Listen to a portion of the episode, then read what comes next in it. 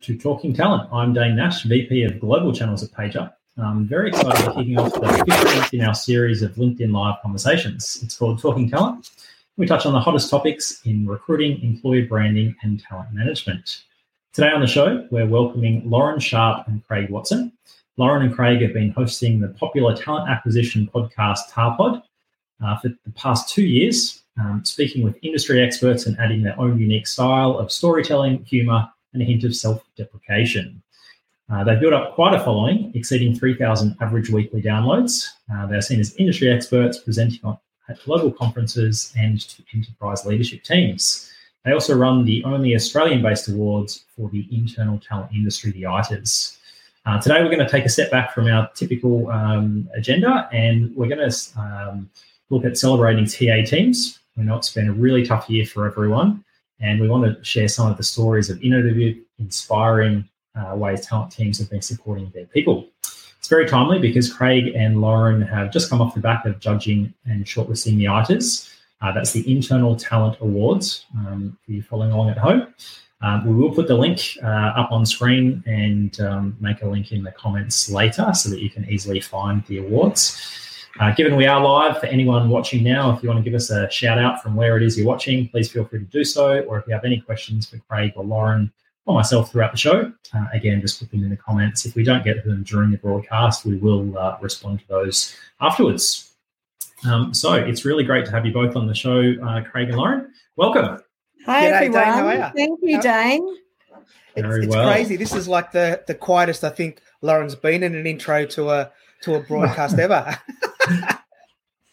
Bugger off, Craig.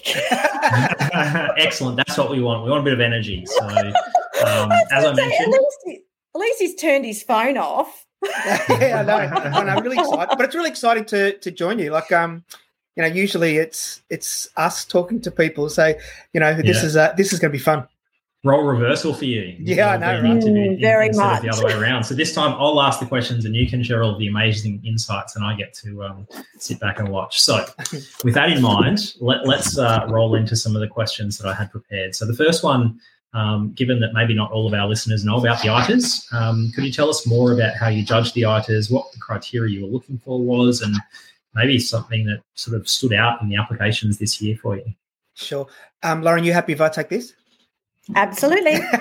All right, beautiful. So, look, um, Dane, this year it's the second year of the ITAs and the first time we're going to a live in-person event. So we really beefed it up, and um, I think we had just under hundred applications or nominations. Uh, and at the same time, we had a, a, judging panel of 18 people. That so we had at least four or five judges on each award, and the awards are, um, you know, they're very diverse. So we have, you know, best talent team, best talent leader, best talent professional, but also, you know, diversity and inclusion, uh, candidate experience, community awards, and all that. So, you know, every single award had uniquely different criteria. Um, but what we were so impressed by was the actual level of of submission and the quality behind it. So we learned Lauren and I and the other judges have learned so much about what's going on in the background of this industry this year and really what needs to be celebrated. So we're, we're really excited to get to the actual night on in February, present the awards, um, and have some fun and, and really celebrate the best in the in the in the industry. Wonderful, and um, yeah, it must be great to have that insight, and, and it'd be really really great for everyone to get that visibility. I know even in my network, I've got friends in many different business types that often ask me, "Hey, what are you doing for your staff? How, how do you how do you help people through this?" So yeah, I'm excited to hear about some of the things that you've uh, you've learned. Yeah, um, I think so. With that, in, sorry, go ahead.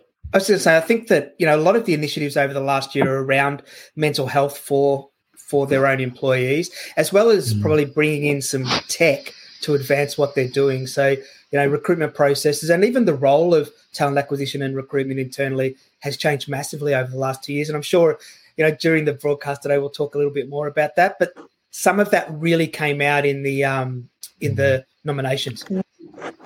Yeah, it did. It's uh, the way some of the teams uh, changed their focus and moved really quickly to combat what's happening out there in the world. Excellent. Well, with that in mind, maybe let's jump on to our next question. So, given it has been a tough year for hiring and talent teams, um, what are the biggest challenges you've seen HR teams overcome? challenges. We're looking at, uh, especially along the tech recruitment arena, the talent shortage, something really affecting a lot of industries. I, I, do a lot of work around the tech businesses, but it's across the board. So many industries are just not being able to find the right candidates at the moment. And a lot of that comes down to a couple of different factors. It's going to be predominantly the lack of immigration and skilled migration coming into our country at the moment is not helping. 35% of our hires in the tech industry each year come from offshore. And that's not meaning offshoring the jobs, it's meaning people who have come into our country and immigrated. And that's also got the knock on effect too with the gig economy. So that's another tough one we've had this year as well. You don't have the um, or the backpackers, so the type of people who work in those smaller industries and picking up all of that smaller work, like with the bars and pubs and clubs and the contract work. So we're missing a lot of that as well. Um, and the big, big thing is being around the counter offer that has been across the board in every industry as well. After going through a good year of everyone remaining stagnant, being happy to have a job if you weren't made redundant, and no pay rises and nothing, and then coming out of the gates in March this year, salaries have gone through the roof because we don't have options, and it's a real candidate driven market at the moment. Yeah, consistent with what we've been hearing as well. It's um, Mm. I had a, uh, a, previous guest on the show but it's the first time in something like 15 or 20 years, or, or maybe even more, that we've had um, net negative migration. So 70,000 less people in the country yeah. than before the beginning of the year. Uh, you just well, sort of you look, that, that impact. you look at some of the figures as well, Dane. Um, the backpacker income and those temp workers that come into our country every year, they're down by 99.96%. So Crazy. there goes all your fruit pickers. There goes all your waiters and waitresses and bartenders. It's really, really knocked us on our backsides and shown us where we lack as a country in what skilled areas as well. Mm. So if, an eyes wide open now to try and make some adjustments, especially around the tech arena. I, I think there needs to be a bit more federal government uh, initiatives in trying to get citizens and permanent residents to do these types of degrees or traineeships and boost our uh, boost our own economy from within. Mm. Certainly, certainly, big challenges we're trying to overcome, and uh, yeah, sort of uh, my uh, my heart goes out to all of those that are that are struggling through these, these times. So, uh, right, we might keep moving. Um, so we've touched a little bit on on some of the things that that uh, have been the challenges. But can you share any uh, inspiring or innovative talent community stories that you've, um, been exposed to in the last uh, last year, perhaps? Um, I think the big the big thing at the moment is uh, one that's really come up recently was the creative ad writing. And we saw the ad from Jono and Jono that we interviewed on our podcast this week, where they took the Australian colloquialisms into their ad. And it was a great fun read. Um, and that definitely brought a lot of attention and focus on that. Uh, I've spoken to a few TA people out there who have gone really creative with their ad writing as well and focusing on talking in the languages that the people they want to recruit for. A, a DevOps ad and speaking in code basically um, to try and get that ad across to tr- attract some good candidates.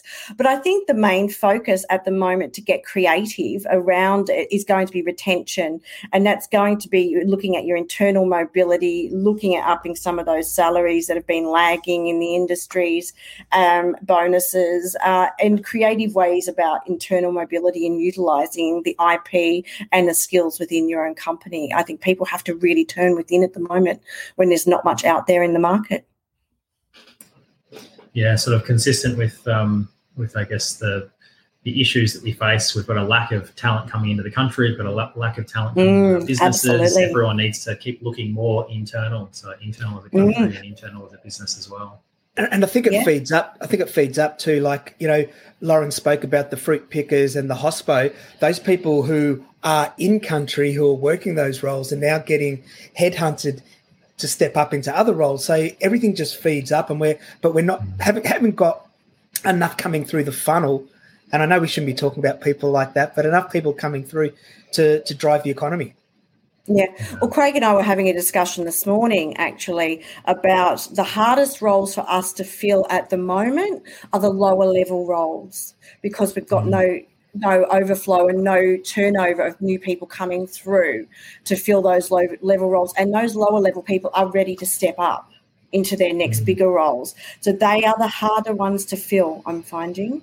Yeah the um the the lower level particularly in tech are gen- generally mm. driven by graduates from um you know from courses which are usually driven again by uh, international students. So you just see that it just stops and it knock feeds, on effect. Feeds, feeds. Yeah. Mm, absolutely.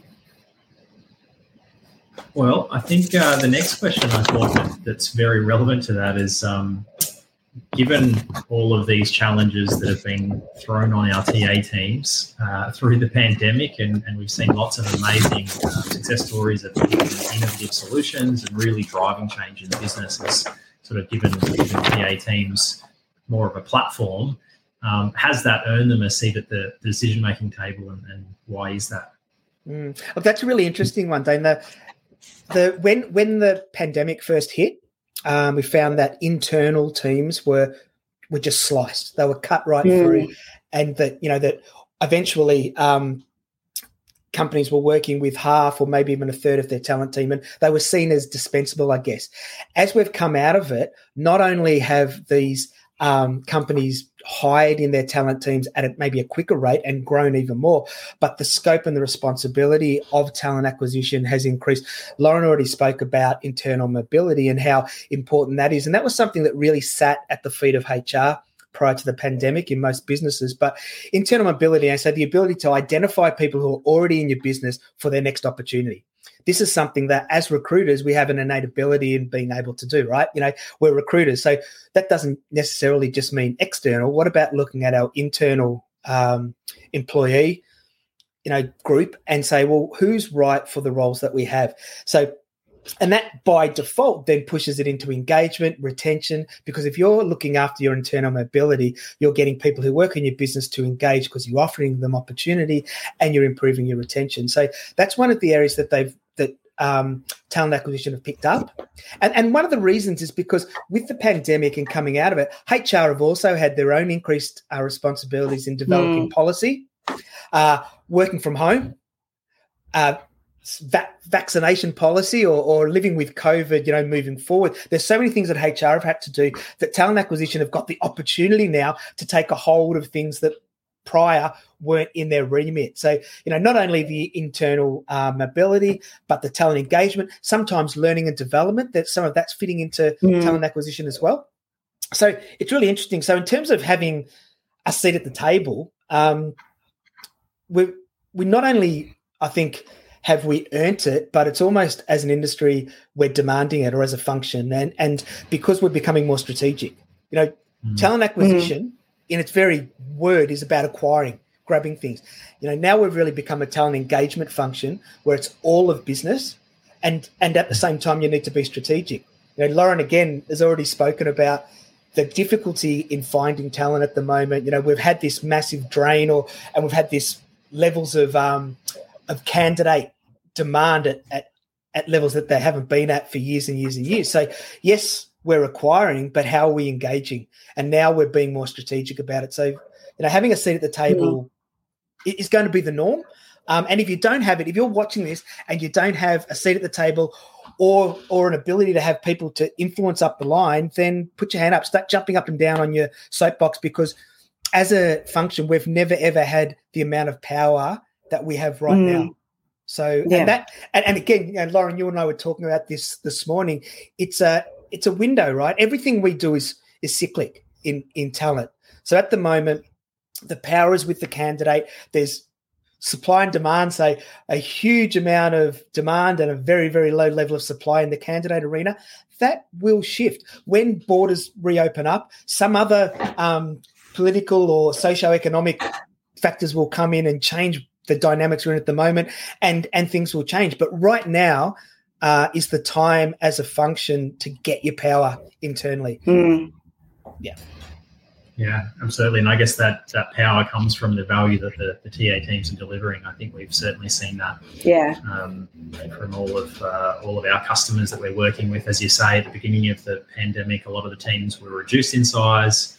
Uh, we even see the stats in, in our platform, the number of recruiters um, and the number of vacancies that they're they're trying to fill. Right, they're they're um, they're typically trying to do more with less in their team sizes. They're trying to rebuild their teams and uh, I guess um, struggling with the same challenges that everyone else has got, which is well, you know, in the candidate short market, including in TA, um, because of mm. that sort of demand that's now just feverish, um, is certainly making it, it, more difficult for them to, to be able to achieve. And I guess they're now delivering on so many of the business's priorities that, as you say, it's that opportunity that they can stand up and say, "Hey, look at look at what we're doing for this business and, and how fundamentally important we are."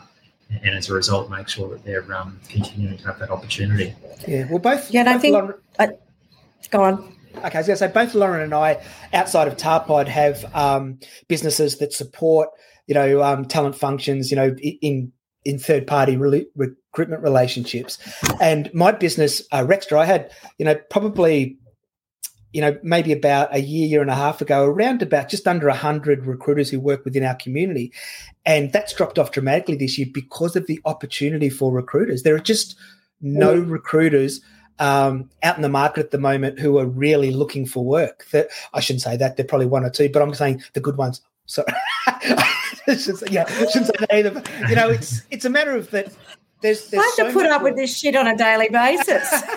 there's so so much work for recruiters out there that it's you know it's and so like I'm talking about that power piece, you should be using it to your advantage and just going in and saying, right, you didn't haven't listened to me for ten years in, in how you're developing strategy around people in your business. Listen to us now. We've you know we're at the cold mm. face. We know what's going on. Um, we we're using the tech on a daily basis. We know what tech works. Mm. We know what tech we're lacking. We know what parts of the process aren't working. Listen to us, and we'll help mm. you work it out. Yeah. TA is no longer, and it, it, hasn't been for quite some time, a transactional department. And I think coming out of COVID, when the knee jerk reaction, as Craig mentioned, was to get rid of your TA team because you're not hiring, uh, that they're realizing now that the strategic value of a good TA team who can effectively help you with realizing that you've already got acquired the talent you don't need to acquire anymore and to show you those roads and those steps to do that is um, it's invaluable it's absolutely invaluable, and you can't let those people go. If you've got a great TA team, you hold on to them absolutely. for sure. All right. Well, maybe uh, last question from me. Uh, what lies ahead? What are the predictions for the future ah, The crystal ball. okay. Um, my crystal ball, um, I think it's broken because COVID, it caught COVID. So it's very, very difficult to sort of predict what's going to happen because every time I predict something, everything just changes. It just is gone. So I think the big one for me, and this is going to be a debate over the next six or eight months, is the great vaccination debate. Uh, how are HR going to handle this and push that out to TA when in the hiring process and obviously push that out to um, their companies. That's going to be the big thing because some industries are going to require a mandatory vaccination to operate when we start looking at childcare healthcare um, the people who have got travel industry and all of those types of things. And yet there are going to be other industries as well that are going to be people facing that are going to make these requirements. And it's going to be interesting waters to navigate as um, I put out a poll on LinkedIn last Friday how to tackle the mandatory vaccination that people are beginning to talk about in some companies if it becomes a company policy and it's been extremely interesting reading the comments coming through nearly 100 comments now and that's not all about people from the TA industry. It's all people in my network across different areas of technology. And the opinions are quite wide and varied. Um, is it an infringement of our personal rights? Who knows at the moment? Um, the great vax debate is my is my hot topic for the next six months. Yep, and I, I think, think, it's uh, as you say, lots of different different uh, positions, and um, it, will it'll play Mm. out as it does. But uh, yeah, I've certainly seen it's been in the in the media a lot with um, um, businesses the likes of Qantas, where obviously they've had a very strong position from day Yeah. one, where they've said it is going to be a requirement, including not just for staff but even for passengers. So they've made a business decision even to their customers, right? So Mm. yeah, it's it's definitely a, a topic that I think is going to see some fairly strong Well, we tackled, yeah, we tackled the topic a few months ago on the podcast um, as we were leading into it to see where some of the waters lie. But now it's actually going global, where people are talking about it within their boardrooms. Now they're making, they're talking about making it policy, and I think a revisit on that particular topic is going to be huge because where, how far does a company go Mm. when it's somebody's own personal body? Yeah. Yeah lines are certainly uh, difficult ones, and uh, Mm. that will be a, a big item for HR to navigate. Yeah. Yeah, Sorry, you gonna massive Craig? item. Uh, yeah, I think from my side, there's a couple of things. Firstly, I'll, I'd echo what Lauren says. is whatever we predict, we're going to get wrong because it's the nature of not only coming out of the pandemic, but we're in a people Bloody business. COVID. Yeah. We're also in a people business, right? Who we're dealing with aren't, aren't screws or, or things you can rely on implicitly. They're, you know, every single one of them's got their own thoughts. So what we think today is going to be totally different in six months' time. But I think there's two two things that I think there'll be a increased and continual focus on. The first one is uh, the development of tech, right? So we're seeing Mm. with the pandemic that probably tech has fast forwarded five to ten years in development and and integration into companies because they've had to. You know, everyone's had to move their workforces uh, remotely. They've had to do everything like onboarding, you know, recruiting, all sorts of things remotely, and you know, the video interviewing, all those sorts of things. Some of the stuff that um, the automation that some of the the ATSs, you know, including PageUp, have have brought out have just really, really gone ahead in leaps and bounds compared to um, probably the way they were tracking in the lead up to the pandemic. So that's one thing, and, that will continue to happen. You know, like recruiters will continue to automate parts of the function that can be automated and focus on the human element. Um, you know, AI functionality that we've been talking about for ages, once they can completely come up with stuff that removes bias properly, um, that's going to take on, you know, even more and more and more. And then also the, the other thing that I really think, and again, it's something we've discussed recently, and it's very prevalent in both the States and into Europe, and, and it's going to be more and more prevalent in Australia. And it's caused again by the pandemic, is the great resignation. So people are leaving jobs at the moment with nothing to go to because of two things. One, how the pandemic has affected them and, and what they've seen is important in their lives and saying, you know, stuff it. Being having a, a salary or a wage come in every week is not the most important thing. The most important thing is my mental health. So I'm just going to quit if I'm at a place I don't like and something will Mm. come along. That's one reason. And the second reason is the opportunity out there. So this great resignation is really happening. So again, it puts more impetus on companies to look at retention. What are you doing to engage your existing staff and keeping them in your business? That's the key to winning the, the battle for talent, not necessarily the acquisition, it's the engagement and retention. Yeah. Indeed. All right. Well, Mhm. important note to, to uh, end on there. That's about all we've got time for today. But your point around mental health, I believe it is Are You OK Day. So please make sure It you reach out to anyone you know who appears to not be themselves um, and uh, ask them, are, are they okay? And I think there's lots of lots of good um, content that can help you the best way to go about those conversations. Um, so that is all we've got time for, but I really want to thank both Craig and Lauren for coming on the show today. Um, if you would like to listen to their TAR podcast, uh, we'll pop a link, link in the comments for you to um, see that uh, and easily get access. Um, also, a reminder the um, ITAS, internaltalentawards.com, is where you can check that out. Um, Feb, 20, Feb 24th next year, face to face, super exciting opportunity to um, celebrate all of those amazing things that our our uh, internal talent teams have achieved um, throughout the year. Massive. And, Cannot um, wait for the event, actually. My dresses are hanging on the wall here in my office uh, to remind me not to snack. Another important uh, service announcement during during the pandemic, no doubt. Absolutely. Don't snack. we will come out of this. You will have to fit into a dress for black ties and don't snack. Or, or snack people will responsibly. see you. Yeah. yeah. Wonderful. Well, thank you again, and um, yeah, it's been wonderful having you on the show. And Thanks for having us, Dave. Dave. audience next time. Thanks, Dave. Yeah. See you later, everyone. Bye. Bye now.